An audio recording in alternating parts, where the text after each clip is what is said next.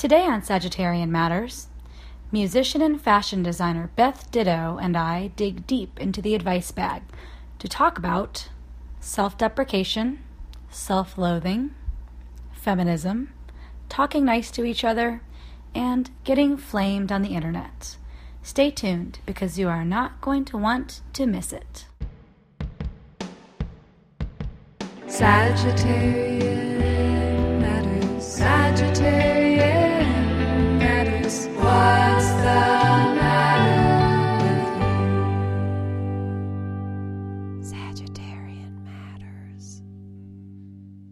I have known Beth Ditto for many, many years, a bit over a decade. She was the first person who I loved who ate meat. Uh, I worked at some vegetarian sanctuaries for animals in my early 20s and for a while was a vegetarian separatist.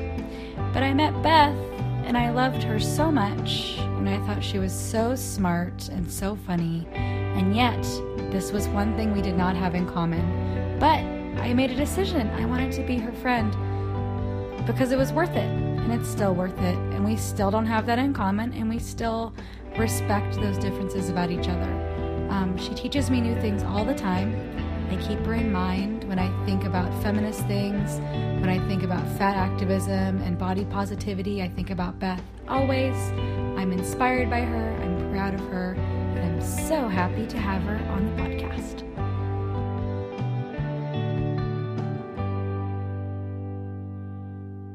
Hey, Nicole. Um, I feel like you're really gracious, and I was wondering if you could give me advice about how to be more gracious.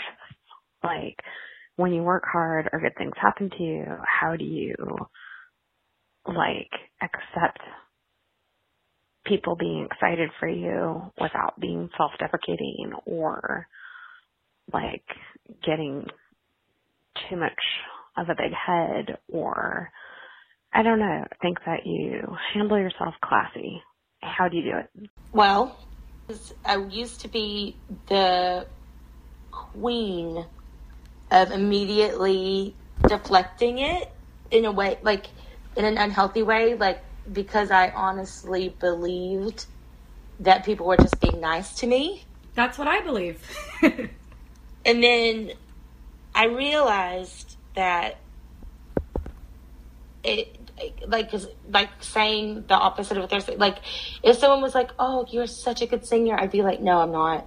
Immediately, because I believed that I wasn't, and still believe that actually. But I had to learn how to just be comfortable. First of all, let me start with the story. When I was 13 or 14, I went to stay with my grandmother, who was my northern grandma, so it was kind of weird. Cult- weird cultural differences I can't explain.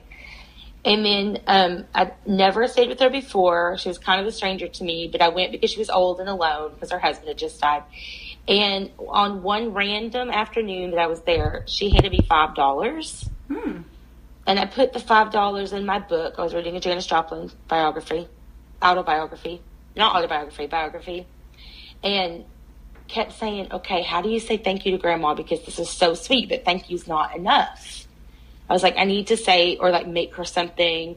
But so in the moment, I didn't say thank you. And then about an hour later, and the whole time I'm racking my brain, like, thank you's not enough. This is so sweet. She's my grandma who was on a budget. And then an hour later, my grandma starts crying because she thinks I'm not thankful for this five dollars. When the in the whole really in reality the whole time, I'm so, I was racking my brain and I was anxious because I didn't feel like thank you was enough and I wanted to do something special and better. When in that moment I realized thank you is enough. Ah. Even if it doesn't feel like enough, thank you is enough. And you have to train yourself to say thank you. And that's all it takes. Two little words. thank you Oh, thank you. Even if it makes you uncomfortable, just be like, oh, thank you. That's so nice to hear. Even if you don't believe it. I think that's where a lot of it comes from. Not being able to take a compliment is like probably because you have low self esteem, I think. Uh, It's like weirdly disrespectful to the person giving you the compliment to involve them in your low self esteem. Right. Being like, no, you're wrong. They don't know you feel that way. No. Or them being like, you're good at that. And you be like, no, you must have poor taste because you're wrong. Or like, Yeah. Or just like, yeah. I mean, I guess it is. I never thought about it like that. But I don't know. the other thing is, is that the, nothing could probably be worse because in your mind you're thinking that you don't want them to think that you have this huge ego or it's, you're worried about what they think. When really, if you really get down to it, all they're just telling you something nice about yourself, and this, it's so simple just to say thank you. Yeah. But it takes practice. It does It take just takes practice. That's I, all. I think that. So this person asked about getting a big head and like. Don't make your grandma cry. Don't make your grandma cry. Well, recently I've been different people have like it's come up three or four different times in the past few weeks. People talking about people having a big head, and I just I don't see. I've never seen a woman where their ego was a problem. Like I, I guess I've never met a woman whose self esteem is so phenomenal that it has actually hurt anybody. Like I'm like, oh, uh, there's a woman who loves herself and is accepting praise for something she does in public. Like that's a radical. To me, that's a feminist radical act because the world It is. tells women to not get too big for their britches or to not Right. take up too much space. Right. Also, Do you do you agree yeah, with that? obvious. Of course, I agree with that. Yeah. Well, yeah, and we're told, and we're we're wired not to have an ego, and a little ego is good. It's like it it's goes a long way. It can be very protective. I think. I think it- because when you do, I think I think that's another thing too. Is ego gets a bad rap when you can have an ego, but it doesn't necessarily have to be negative or um, negative or big headed. I mean, it can be absolutely associated with having accepting yourself at a certain at a certain place with your talent, even if you're not necessarily comfortable with it. And sometimes it's really not about how you feel in the moment. Let me just say this. I agree with everything you're saying, but a side note, it's not necessarily a reflection of how you feel about yourself when you are accepting a compliment. It's more about how you're making that person feel for kind of kind of bucking up and telling you a nice thing. Uh, because I don't know about you, but like if someone, it takes me. I 100% believe that we should be telling each other nice things, especially as women and as punks, because I feel like in the punk scene, and there's so much female competition anyway, that it absolutely, I think, starts with telling each other how much we support them or how good we think they are or how proud of them we are. Because I know that for a long time, I don't feel like like it took me a while to find people who were supportive because I feel like in the punk scene you're not supposed to do that for whatever reason. Yeah, Like it's not cool to acknowledge successes or growth or whatever that is to it- you. It's really cool to be a martyr in punk. Yeah. Like in It's cool to be a martyr and they and glorifying poverty and glorifying otherness and like that's not healthy. Um, I, there used to be something in Portland called Feminist Club, which I wish I was a part of, but I wasn't. In Feminist Club, their one of their mottos was "talk nice to each other," and it was so simple. But then when I actually thought about it, I was like, "That's it's so rare for women to just say like, you did a great job,' or this thing Yeah. you did is awesome." I mean, it's like when we worked at Rock Camp, and they were like, "Okay, say nice things to the girls. Don't say great things to them about their appearance, because that's kind of the only way we validate women." Say nice things to them about the actions they're taking or the things they're doing. Right, exactly. It's so Are there- nice, and it's, It is so it's nice. and it doesn't diminish you to tell other people nice things or to help other people out. It actually builds you. Yeah, and look at male culture. Like they're the exact opposite. So they're not wired or they're not socialized into telling each other how good they look. So they value each other's com- accomplishments, Yeah, uh, you know, and then look what happens. It's like they get to actually accomplish things without thinking about the way they, they look or like don't look. This is- That's the injustice, obviously. I mean, I think that goes without saying. I think that I don't know. I, I think that like the male culture of like congratulations and self congratulations trickles down, and so then straight women sometimes it rubs off on them, and they're like, "Oh, I shouldn't say that I'm too great because that's not a good thing." But maybe it's not a good thing if you're a straight guy and everyone already tells you you're so great. But as somebody who is part of a, a minority group or a marginalized part of society. yeah, a less privileged group, it's not a terrible thing for you to say that you're okay. And also, separately, self deprecation is not the same as being humble. I think I'm good enough. I don't think that my books are the best books. I don't think I'm the best cartoonist in the world, but I think my books are good enough. They just exist. Yeah, but they just get That's the other thing too. It's really it's like context is everything. So it's like uh, you're not good. At, they're not the best cartoon in the world. Com- like compared to what? Yeah, well, I, I don't think that Like- anyone else's cartoon deserves to be out there anymore. I don't think anyone else's story deserves to get told more than my story.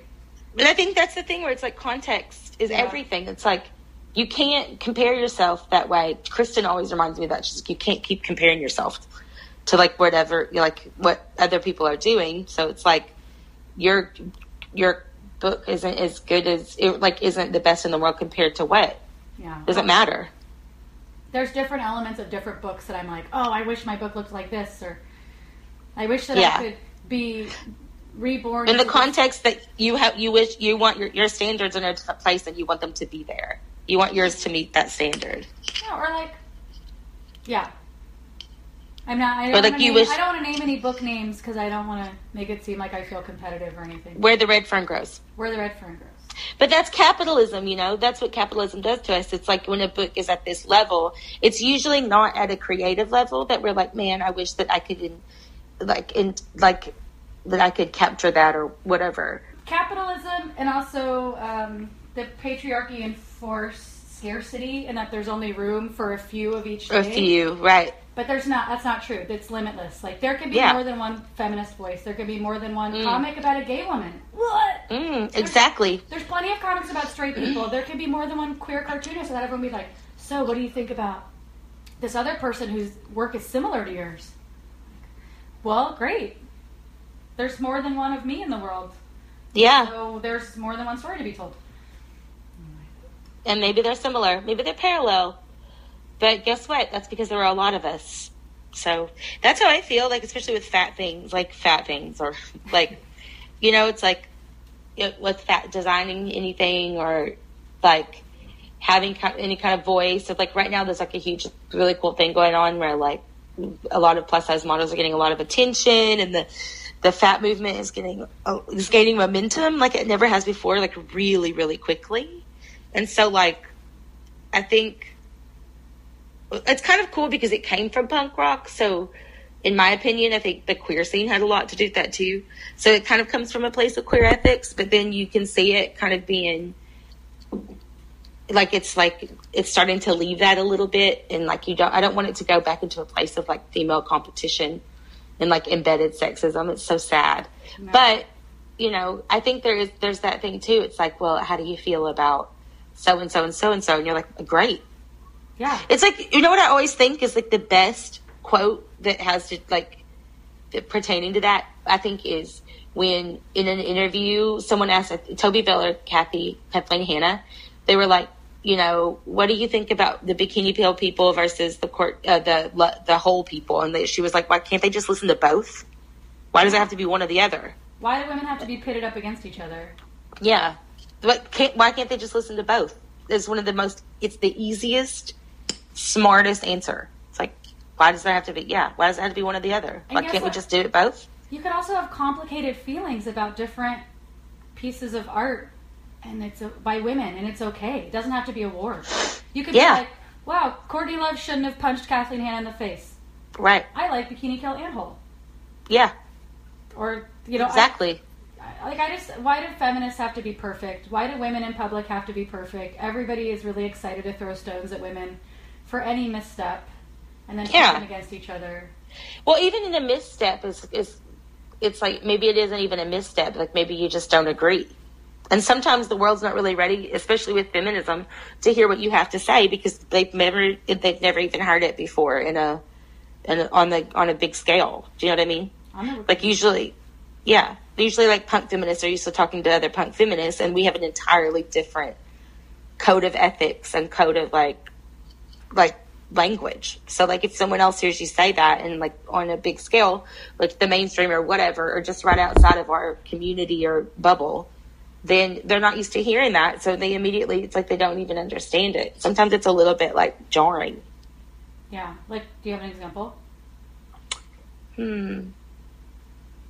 Like if I said something to you pertaining to like like like if I said something to you about how I felt like gay men can feed into the patriarchy, I don't have to discuss. I don't have to explain that to you, right? No. Because you understand. I don't feel like I'd have to explain that to other gay punk men who are in the punk scene. I don't think I'd have to explain that. But if you say that to like say like um a journalist or a person that you're in a conversation with that doesn't does not come from where you're coming from, that sounds counterproductive. It sounds um, blaming. It sounds homophobic.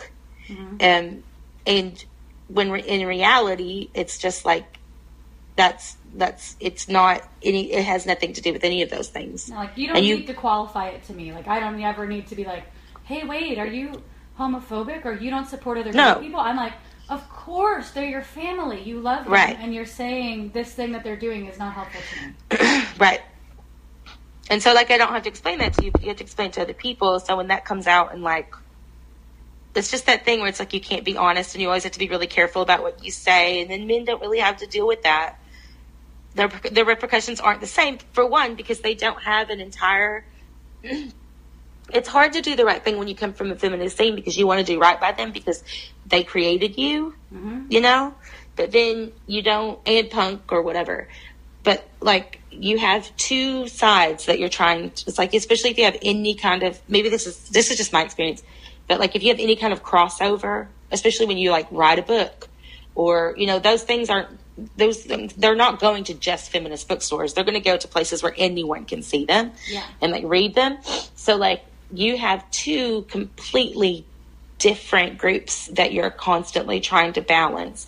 And you're not trying to please one or the other, but you're just trying to be as clear as you possibly can be. And men don't have to worry about that as usually like straight white men in the world because there isn't this this like there isn't this politicized like um I hate the word politically correct. There isn't this like there isn't this group behind them that they sprang from and that they were they came from that kind of like taught them everything they know that is just as quick I, in my mind to be to just bite you in the ass if you do something wrong it, without you know against the codes of you know what they think is right. And then there's this other group that doesn't get you at fucking all like at all that is just ready to like shred you to bits because you are a woman or because they don't understand your politics or because they hear a word like feminist and they immediately have their own like associations with it. And then you're, you're riding this weird line where you feel like you don't want to you're not you don't want to abandon your scene because that's your home and you don't but also you're just trying you're trying to break you're trying to represent your scene. That's the thing. You're trying to represent your people in the light to these people that don't get you at all and so you're riding this insane line of trying to trying to, not just not trying to please people that's different but trying to make yourself as clear as you possibly can and sure for to kind of like take back the words of like what what feminism actually means or like whatever it's just all it's a bunch of bullshit like you are it's kind of like a minefield You have to. I think People you have to love that. with that. More i know not everyone feels like that because you I think- dwell in like a Book- cave It seems like books have a broader swath of different populations and thinkers than like Yeah. fashion. Like fashion is a totally different landscape. It's been dominated by one kind of, you know, body, Yeah. one kind of culture and person for a long time. But in genuinely though, fashion to me feels more at home and open than music by far. What? And I think that's what's funny. Like when people talk about like when I talk about things like that, I'm talking about music journalism way more versus because you have to understand like the gay men thing, yeah, that's different. But you have to understand that music is so male dominated, so white male dominated.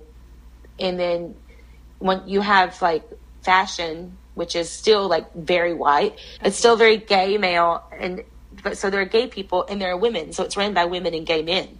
So for me, I feel like those conversations go much further and may, are way more understood than in music at all. That makes more. I guess that makes a lot of sense to me because those people seem naturally freakier. They're way freakier, especially when you meet designers. They're weird. They're weird, usually weird homos. Yeah. who grew up listening to the same thing that you did or feeling the same way you did. You don't, and then you meet, you know, like you really will meet music people who are like, oh, Wolfmother is the best band. And you're just like, are you fucking kidding me? Are you serious? Or like Kings of Leon, oh, really reinvented anything. I was like, what? You'll just be like, what? You'll be like, have you heard ESG? And they're like, who's ESG? And you're like, see? But if you say that to a punk designer, they'll be like, oh my God, ESG is everything. You know, or they'll be like, oh, Donna Summer or Barbara. e- People who worship Barbra Streisand are A-okay with me.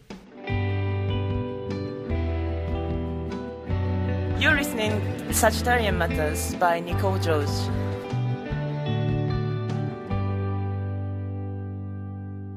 You know, I was talking about Betty Davis the other day. Again. No, I was talking about her too, like probably two days ago. That's funny. She's so pro sex worker. Wait, um, I wanted to say something. And she was the ex. I mean, she's Miles. Wait, which Betty Davis? The singer? the singer. Yeah, Miles me too. Davis's ex, who was like, that just wasn't my scene. Like him being an abusive And then st- alcoholic yeah. whatever. And then started her own group. Yeah. Amazing. I can't remember how she fell out of grace. I have to look it up again. But I remember reading that Island Records shelved her last two records, and I can't remember why. I can imagine. I can think of like fifty things. I can't remember the specific thing, but uh, people look up Betty Davis. That's a Googler. Funk soul legend. That's a Googler for you. That's a Googler. And when I was answering the question about grace and whatever, I kept coming back to gratitude. And every time I tried to answer this question on my own without you, like in my bathroom recording it into my phone, which is maybe the podcast version of singing into your hairbrush, I was crying because, and I started crying at the Lambda Awards, giving a speech, because I just, I feel so grateful for all the feminists that have come before me Absolutely. and the gay people and the lesbian cartoonists and the people that have fought for me to have this space. So then Yeah. for me, like part of accepting people's praise is me like taking advantage of this spot that they made for me. Like, Right. Taking advantage like all these people struggled super hard and didn't get recognition for their work. And Yeah. I am getting to stand on their shoulders to get these things and to me it's like grat like part of showing them that I'm grateful is me accepting the things that are coming in for all the work they've done. No, abs- I can't agree. I know exactly how you feel. There's that too, and then there's the idea that future generations, like, if we start saying thank you and treating each other kind, and like, and like paying homage and like what, just recognizing these amazing people, and it's like saying thank you to people who give you a compliment is like saying thank you to the people who came before you. Like you're, you know, if that's the thing, then imagine how if we start doing that now, how much easier it will be for girls 10 years from now. And how amazing is that, you know? That's the thing. That's the thing. It's like when I went to see the punk singer, I just started crying from like the opening credits on. I still haven't seen it. Oh my god. You know why? I think because I'm a Pisces, and I don't think people realize, but I'm so sensitive. Like I'm, a, I'm almost afraid of how I'm gonna feel. it it makes you feel such gratitude, I think, and inspiration. But also like Kathleen and I went went through so much shit. So much bullshit. And mm. fe- strong, there's also this this is totally separate, but there's you know, this thing that I that there's like strong feminist women out in public and they get so much shit from everyone that eventually their bodies or minds start failing. I don't think get feeble minded, but I mean like people have mental breaks or they have a mental breakdown or Mm. people's bodies start, you know, ailing because they're taking in all this stress from the whole world and they are taking all the hits for us. That's what I mean by riding that line. See, Kathleen doesn't understand that too. Is that not only was she doing it for the punk scene, and how much hate did she get from that? yeah. Just, I mean, the male punk scene too. I mean, come the fuck on.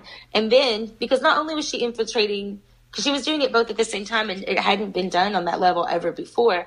Not only was Bikini Kill doing that, like infiltrating the mainstream and changing the punk scene, the masculine, you know, dominated, the, all that bullshit, all that hardcore bullshit. which was and then, my scene. which was your scene. I can't even imagine. I'm so see. I'm so grateful that in a way that where we were was so secluded and we just had weird trickle down of the scene and didn't have a scene, so we had to create it ourselves. Yeah. So I didn't have to join a scene like that. Like our scene was so stupid and weird. It was amazing. Wait, I, I mean, stupid. I derailed you. Yeah. You were saying not only did she have to.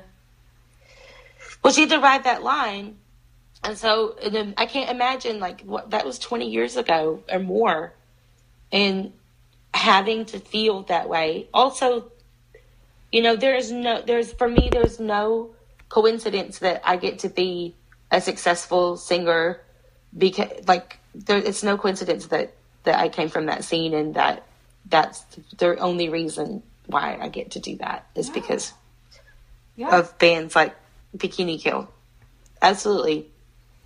There's this Absolutely. Anais Nin quote that I just liked and posted, saw somewhere that said, like, if I hadn't created my own world, I surely would have died in other people's. Yeah, I saw that. Did you post that? I think I posted that. Yeah. I uh, I just like that's how I feel about Riot Grrrl and queer punk and Yeah. the Pacific Northwest and getting to come of age in the Pacific Northwest around gay people that were supportive and kind and post Riot Grrrl Yeah. was that I got to be free and create my own world without people telling me, "Oh, you can't do that," or "You're too big for your britches," or "Oh, who do you think you are?" Like none of that. People were like, "Whatever you think you are, that's great." Can you actually be weirder? Yeah. can actually can you pitch the envelope a little more? I just think about that what it would be like and I don't know what it's like. I mean only on a small scale. But not in the way not in the way that all of those bands and writers and like I think about Nomy. I think about Nomy Lamm for me personally because I can't imagine I can't imagine, but like what it must be like to watch this incredible movement now, 20 something years later, blossoming out of something that she was like one of a few of, you Yeah. know? And then it- to move on and create a life of its own, which is the hardest thing, is because you can't control what happens with the movement that you've created. We You should, know? we should describe who Nomy Lamm is. Nomy Lamm is a fat activist, disabled right, disabled fat activist, Jewish. queer Jewish woman from Olympia, Washington, who was born and raised there, which is like another weird thing. Like she's That's not. the weirdest thing about her. it might be. Um, but she really, just her existence taught me a lot about myself. When I moved to Olympia, I felt invincible because I met Nomy Lamm. She did a zine. I even got her zine in Kansas called "I'm So Fucking So Beautiful." fucking beautiful. Yeah. It was about. It was like, and it just from the beginning, it said, "This is the zine of, you know, a fat, queer, disabled Jew," and it's called "I'm So Fucking Beautiful," and it's all these righteous talks about, you know, fat power and privilege, and Right. everything, and it. Like reading that in But at Kansas, this scene, like being like a teenager who was starving myself eating ice chips like and like just seeing i'm so fucking beautiful blew my mind. I loved it because as a fat person, because I didn't have the experience of being a thin person reading it, and as a fat person, I remember there was, I think in the first one, she talks about how all she wants is just for someone to look at her and just be like, "You're so fucking beautiful," and like they're not all she wants, but how amazing that would be because we don't get that, and a lot of people don't get that, but especially fat people don't get that, and in fact, we get the opposite, and then talking about and then but calling it I'm so fucking beautiful and just the idea that she's like if someone's not going to fucking tell me that then it's up to me to tell myself that. And that goes back to ego and it goes back to being grateful. Do you know what I mean? yes It's it's time and the advancement I think of women artists and or queer artists um any kind of other artists like and I say like we're the others, you know? Yes. like any kind of like any kind of marginalized minority group of people. Like i feel like the own our advancement and our survival depends on if no one is going to tell you that if no one's going to create it for you then you have to tell yourself and you have to create it. And it's a nice time in in our culture and the way that we're being seen in mainstream culture not only that given the internet it's opening up the you know of course it's opening up a world of people to be connected. And of course you're going to meet people who are like-minded and people who want to be supportive and are going to tell you you're amazing because we're lucky enough to be in that in a connected world where people who get you are going to be able to have direct contact with you. That's never happened before. So we're also being faced with this thing which is like how do you take a compliment? Because you are for the first time in the history of the world, being able to connect with someone literally face to face in that moment. Whereas before you had to wait for a letter Yeah. or like, you know, weeks. Or like you have to wait for them, someone to come to your town and like meet them. Yeah. And so now you're being faced with things like, you know what, this really changed me or this moved me. This was beautiful. You inspire me. Like all of those things. And I think one way that it could help you practice saying thank you or being graceful, whatever whatever it is that you want to to purvey to the person who's handing you the compliment, grateful.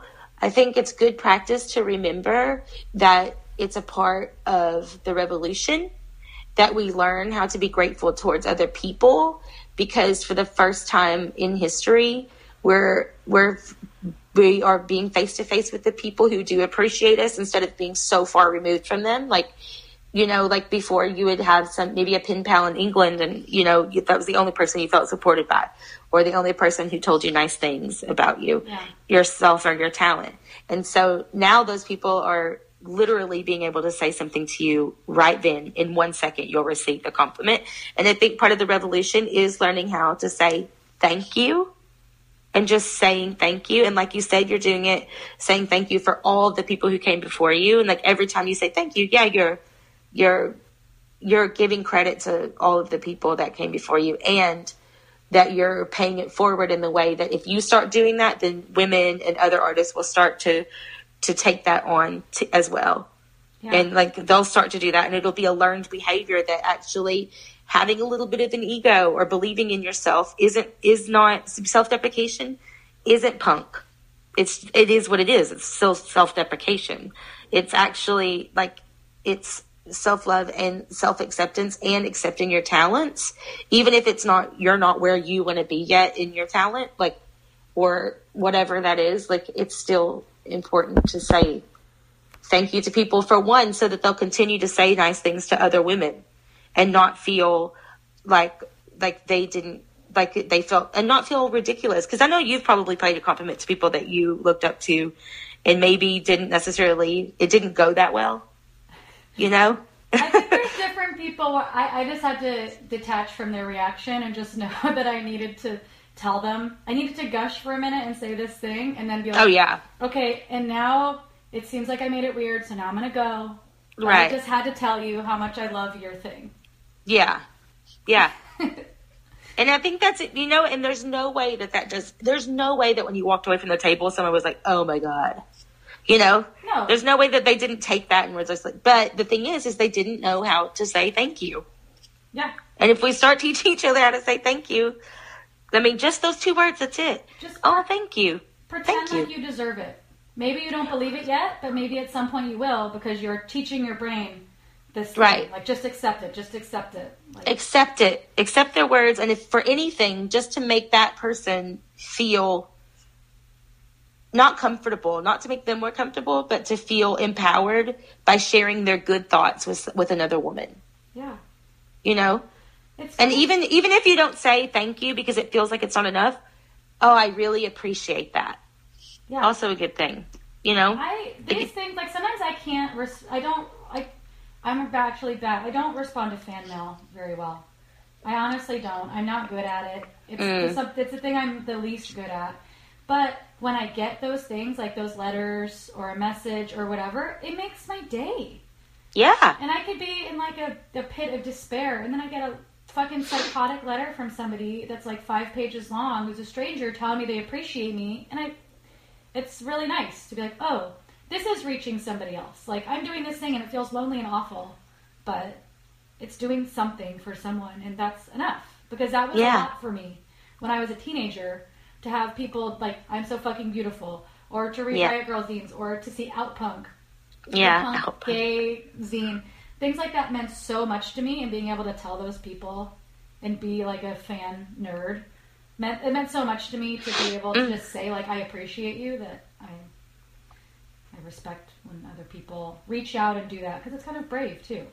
it is brave it's really brave to, to approach someone and be like i really like what you do By the way, it's kind of it's weirdly the opposite of call out culture because right now on the internet with our instant back and forth thing, call Yeah. out culture like calling people on their shit in public oh yeah me, like I when I have a I recently with- heard something that's amazing. Armchair activists. yes armchair activists. It's my favorite. I was like, oh my god, that just changed my life. when when I have a critique of something that a queer or feminist person is doing online, I will privately message them. I don't need to put Mm. it on their fucking like web page like it's a bulletin board and be like, I have a thought. Like I just people diss women all the time, and people make fun of women and diminish their work all the time. All I the don't time. feel like I need to do that by attacking somebody in public because I don't agree with their politics. I can have a conversation with them, not in public, where I'm not tearing them down as a way to show Exactly. I'm righteous. It's not like I've always believed in building, not tearing down. So Yeah, if I think you that's build a really- something better, people can run to it instead of you being a fucking black clad anarchist, misogynist, violent freakazoid. Also, talk about ego. Who the fuck do you think you are? Mm-hmm. You know, it's like it's like what what kind of bravado ego is that? Oh, I'm sorry, I didn't know you were the most right person in the world. And also, there's this thing where it's just like you, the internet creates a division in a way. It's so good and so bad, and like you see pictures of people. You read their little tiny things that they write or their big ones, whatever, but you don't know them. Unless you know them, you don't fucking know them. You don't know other people's business. You don't know their politics. You don't know the you don't know their experiences. You don't know who they are at all. You don't know how they were raised. You don't know you know you just don't know them. And that took me a long time to realize too. So people who are want to be hateful, it's like it it breaks. It's hard for me because I'm just like I don't know anyone in the punk scene in the in my group of friends that doesn't 100% want the best for every for all the for their community or their scene or for like people who are being so fucked over in the world. I don't know one person that wants that when this is what's hard for me and like with especially with Trump lately is I'm just like you realize that there are people out there who really do not want you to thrive and really do want to hurt you and are out to get you. You and your scene You is not it. No, well, this is what you you personally said this, and I think about it all the time because you're talking about like your mom saying something that is like she says it in an imperfect way, or your Yeah. family says something to you in an imperfect way, you know that Yeah. might be like not politically correct or whatever, but you think we're all on the same side. Yeah. At the end of the day, we're on the same side. Yeah, and I know that that, that doesn't is not all people can exist in that, and I know that that partly comes with a privilege, like maybe white privilege or like you know, um. But at the same time, I feel like if you like you said, if there aren't people who those people have an absolute the people who can't stay and build have an absolute right to run away and do their thing. That's mm-hmm. different from tearing people up. Yeah, That's completely different. They have a right to run away from this and be like, this is stupid. This makes me feel like shit. But I feel like that's where I feel like I can, that one of my strong, one of the things that I feel like I have to do in life, and maybe it's because I am, was raised a woman and I'm a fixer. I don't know. Is I feel like my, what, my first inclination is to run to it and, and diffuse the problem. You know? And sometimes that's hard because not everybody has, not everybody wants to diffuse the problem. They want to blow it up and like blow it out of proportion. it's on yeah. Like sometimes on the on the internet, you there's no accountability. Like you're never gonna. Once someone decides that you're wrong, there's almost nothing you can do to change Oh no. or fix that opinion. And that's where you've got to let it go. You've got to let it go. Let it go. Let, Let it it go. Love it. Loved it. Thought it was very feminist. You're listening to Sagittarian Matters with Nicole Georges.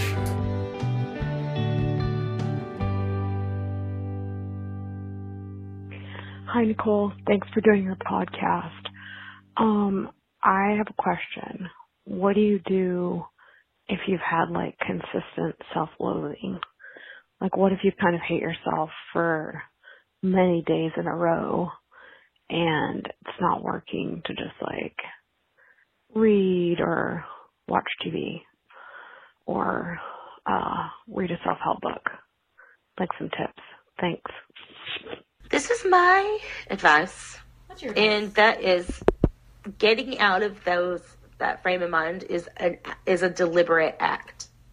Like when you catch yourself, the first thing is that you have to catch yourself thinking those thoughts.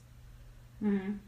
And then you have to stop them in their tracks. And then the only person that can do that for you is you. What do you do you- say quit it? You have to be like, okay, I really, really need to con- deconstruct this thought. Like, is this, do I really feel this way? Like, do I really feel like this about myself? Do I mean, what is it? What is their self-loathing? It could be anything, but what, what's a good example? Like, I'm not, I'm not good enough. Nobody loves me. Yeah, or like you think you're like stupid or ugly or lazy or Well, I think the proof is in the pudding. Like for me, like being a fat person, I grew up with this idea that I was always lazy and like really super lazy. And then I learned that actually, you know, I, that was people telling me that. That wasn't, it had nothing to do with me. And then it got to a point where I was trying to prove that I wasn't lazy so much that I was overdoing it. Like, and, and also I just, like, I had to stop and be like, okay, this is what I did today. That's not what a lazy person does. Or I had to stop at my, myself in those tra- in my tracks and the thought process of being like, I'm lazy. The minute I, I it was practice, and it takes practice to be like, okay, I got to stop and reprogram my thoughts. You have to reprogram yourself because, especially, you have to. I call I my my life's work is reparenting myself. Which mm. fucking sucks. And I resent it majorly. And I often am like, when is somebody just gonna get here and start taking care of me? Which is never gonna happen because you have to take care of yourself and Yourself, yeah. Speaking nice to yourself. Yeah, I have to say, I think I'm one of the only people I know that smiles at myself in the mirror all the time. And I can't tell if that's because I'm like practicing what an emotion looks like, or if it's because I'm a ham and I feel like I'm on TV all the time or in a commercial. But I like I used to do that. smile myself. but it's helpful. Or Headshots. I mean, I am, I'm also tough on myself. Like I'll write myself a note and be like, you know, change this panel, bitch. Motivating. That's just motivation. That's like being a coach. Do Pilates, idiot. Nobody Do needs Pilates. to stretch your back more than you. Nobody needs a back stretcher. But ultimate, I I have to say, getting outside of myself is helpful. Like even if I'm like having a bad time and I'm like, nobody loves me, life sucks, uh, self-loathing, blah blah blah blah. If I go volunteer with senior citizens or go do something for That's a someone good else, call. Get outside. Getting out of your head. I, Yeah. A, I can actually build an artificial structure that is my self esteem. That is not just me sitting at home saying I'm great. Like I can be like, well, I'm not a complete asshole because I actually just did this and this and this. And That's what me- I mean. To me, those are things that a good person would do, or that a nice person would do. And I did those things. So even if I'm not feeling it right now, I can look and see like, oh, that was a nice thing. That's exactly what I mean. The proof is in the pudding. That's my pudding. Like, you know, like exact. That's exactly what I'm saying. Like with, I thought I was lazy my whole life, and then I stopped and looked around and was like, oh, these are not things a lazy person does. and then you went and fucking shredded the elliptical machine for an hour and a half, going 90 miles Or, like. There's, it's not even that. Like, there's more to that than being lazy. It's like, it's not exactly physically what you're doing. It's not even about physical labor. It's like, did you write a book? Did you write in your journal today? Did you like for me? It's crocheting is a big thing that makes me feel productive, and I can get I give it to people. So you're a So nice it's like- person. That's something a Yeah, because you think about your friends. It's something that you can create and see instant gratification. Like if your thing is like taking pictures on your phone and then you look back at it and you're like, um, I really feel empowered when I do this and I'm good at it, or like Yeah. whatever. It's like things like that. Like those aren't things a lazy person does. I also I re- I've been reframing it lately. Like I've been getting down on myself for how much time I spend in the telephone K hole. Because I find when I'm lonely or having a feeling and I need to bomb the feeling, I'll like look at my phone for too long. But I realize That's it's useful. I can attest to that. I actually get um I get inspired by looking at people's pictures on Instagram. I find pictures of animals that I didn't know about. I find uh, photos Yeah. and fashion and inspiration and quotes and authors that I haven't hadn't didn't think about. So even though I'm like, God, it's so fucking stupid. I can't believe I'm just liking my friends' pictures. I am like seeing what my friends Well, are up to, reaching out to human beings, and getting Mhm. inspired and learning. I'm learning. Yeah. Like, You're I'm learning. Reading articles on the internet. Yeah, I'm not just and that's incredible. It's so incredible that you can do that and just read whatever you want. Oh, like the other day, when I spent a long time looking up the Lesbian Avengers and looking up um, ACT UP, the AIDS group, and looking up this weird primate experimentation tour, like anti-experimentation tour that I went on in the '90s to be like, wait, what was up with that? Um, but I just spent so much time like researching the lesbian Avengers and then going down a K hole of reading interviews of people that started lesbian Avengers. And I was like, yeah, the internet's good for something. Yeah, it's good for lots of things if you use it for good. I didn't go on the internet. Oh, can I tell you something? This is something that's a practice in my life. It's called halt. Before you make a decision or respond to something in a freakish way, ask yourself, am I hungry, angry, lonely, or tired? halt. So, like, if you're on the internet and you want to respond to somebody and be like, fuck you, asshole, stop and think to yourself, am I hungry, angry, lonely, or tired right now? If so, let me put this on ice, cool off, and then if I still feel excited about it, You'll respond. Yeah. I see. I feel like you should throw in PMS with that. Huh, do I want bangs? Hey, I want bangs. Am I hungry, angry, lonely, tired? Do I have PMS? You have PMS. you know how I feel about this. That's your never best cut your hair. you ever gave me. It's that's that's probably you could put it on my headstone. A good advice you give me: change your pad because it's gonna stink. No, you better change that thing; it'll start stinking. change your pad more often. Yeah. Uh, don't cut bangs if you have PMS. And if somebody who's around you says something imperfectly or politically incorrect, think: Are we still ultimately on the same side? Okay, then I don't need to tear them down Yeah, for it. imperfect is a good thing because not everybody understands your language. No, not But also, I have I have a lot of compassion. Kristen and I argued about this a lot because she's just like, you can't, and I'm just like, yeah, but I come at it from a different place than you. What do you mean? We're talking about. We just have two different personalities. With something like if someone does say something imperfect or like says something insensitive or like mildly offensive, I'm just like, are they? Do you think that they're coming at it from a horrible place or from an ignorant place? Like, do they not know the new terminology for the thing that you guys are talking about? Mm-hmm.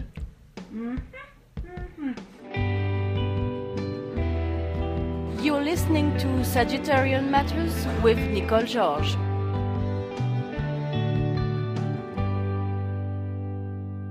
Hello, Nicole.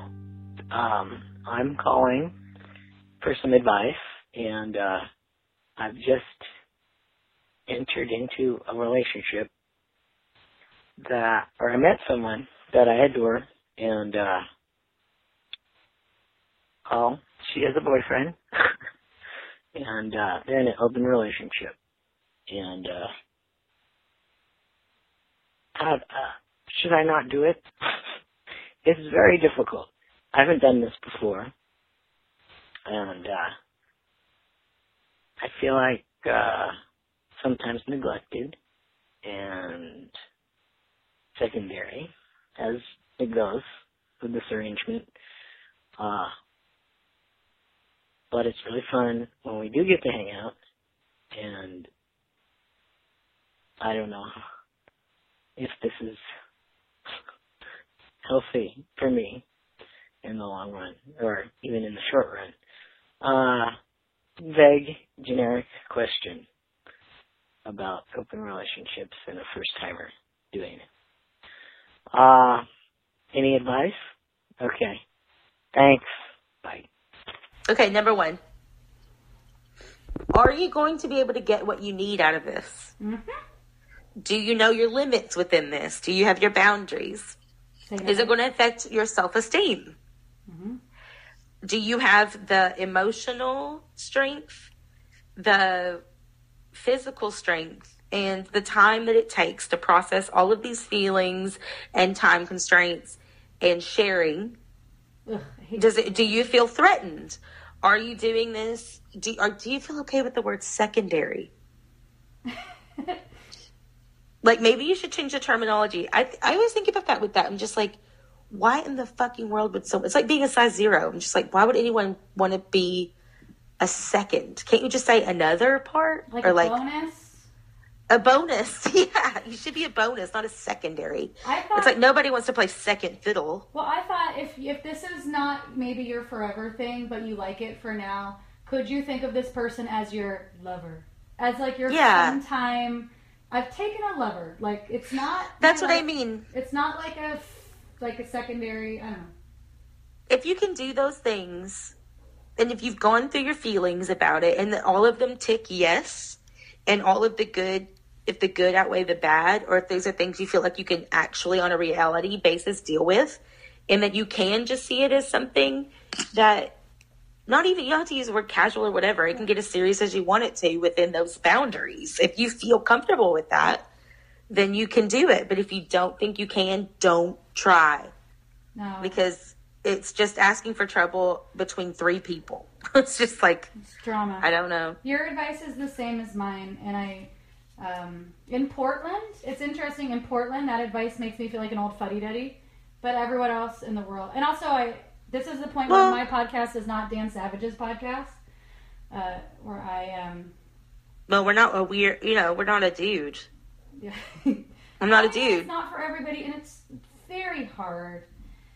It's like It's also important to know what you're capable of and what you're not capable of. Some people, it's great for them because Yeah. they like our friend whose name I did. Yeah. loves having a team of girlfriends.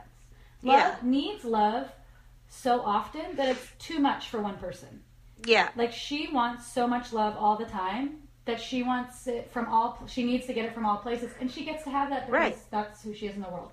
And see, on that level, monogamy is not good for her. Right. Th- Then she knows that, and so she doesn't sign up for that, and that's smart. Because she's not beleaguering one person, being like more love, more love, and the person's like, Or- I, I need time for self love. Right. And denying herself something or entering into something falsely with someone else who is, assumes that it's a different thing. That's the other thing. It's like there's that. So she knows what she needs, she knows what she wants, and so she asks for it, and she doesn't enter into those relationships with someone who can't give her what she needs, which is polyamory. Then, and on the same side of a different side of the same coin or whatever, can you hear me? Yeah. on the different side of the same coin for the person who would be entering into a relationship like that like with who's someone who's already in a relationship you should ask yourself if that is something that you can handle if you're that you're interested in. And see that's I i don't think it sounds like a fuddy-duddy thing at all. I think it's smart. It is smart. because that's how you end up getting you know your heart broken. Nobody should enter a unless it's just head over heels passion and you just can't help yourself. I don't feel like anyone i'm speaking from experience. I don't think anyone should enter something that they don't know without asking themselves those questions mm-hmm. because it can do damage it damaged me It that's how i damaged feel me. I've been actually on all sides of it. But when I was in my early 20s, I got into an unhealthy, I got into a non monogamous relationship because I felt pressure to seem so, so did i so chill, so cool so cool. Where I was like, yeah, of course I want my person, my true love, to go on dates with somebody else. Why wouldn't I want that? It's true I was like, this is like my second girlfriend ever in my whole life, and I'm like so desperately in love with her. Of course, I want her to fall in love with somebody else while we're dating. um, and it was a, But see, that's the a train thing wreck. But then, as an older person, there were times where I was like, "Hey, man, I just need a little bit something different. Let's just open this up a little bit." And I've yeah cruised around or. it's a case by case basis case by case, or had like a couple casual, whatever, whatever, whatever's. But see i'm the kind of person that can't Mm-hmm. I just can't. But I know that about myself, and it took me. I had to figure it out, you know. And that it's fine. If that's not your jam, it's fine. And if it is, it's fine. And one shouldn't dog the other. That's what drives me crazy. It's like I'm not giving you shit for dating more than one person. Don't give me shit for only dating one. That's that's weird to me. Who gives a fuck? Nobody gives a fuck. No one fucking cares, except for people who feel threatened. Oh yeah, well, people- I, had, I had some kind of like a, a non-monogamous bully trolling around my relationship, being like, I was like, well, here's one of my boundaries. Like, I don't want to know what my girlfriend's doing. And she's like, well, maybe you're not really non-monogamous then. And like, I had like weird uh, early 2000s non-monogamous police patrolling around.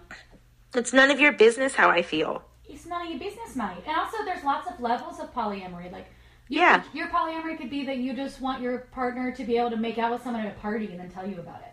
It doesn't Yeah. have to be that your partner is in love with two people at once, or I don't know. Yeah, that's the thing, and that's it's a case by case basis. Wait, can I- Depends on where you are. One more thing. Somebody on Instagram thought uh, was commenting on a picture I posted of you and said basically was talking as if you and I were um, actually romantically engaged. We are. I posted this picture of us uh, performing cunnilingus upon each other simultaneously. I don't know why they would get that idea. I know. She was like, I was like, I've been, I was like, Beth's been my femme sponsor for ten years, and she was like, I saw. she was like, I've son. been with my partner for ten years. Isn't love great? it is great. You know what? I'm here to tell you it is great. I'm here to tell you it is pretty great. Good for you. Good for love, love America. We're partners. We're partners in crime. We're partners in crime, not partners in '69. yeah. No 69 and you're 86.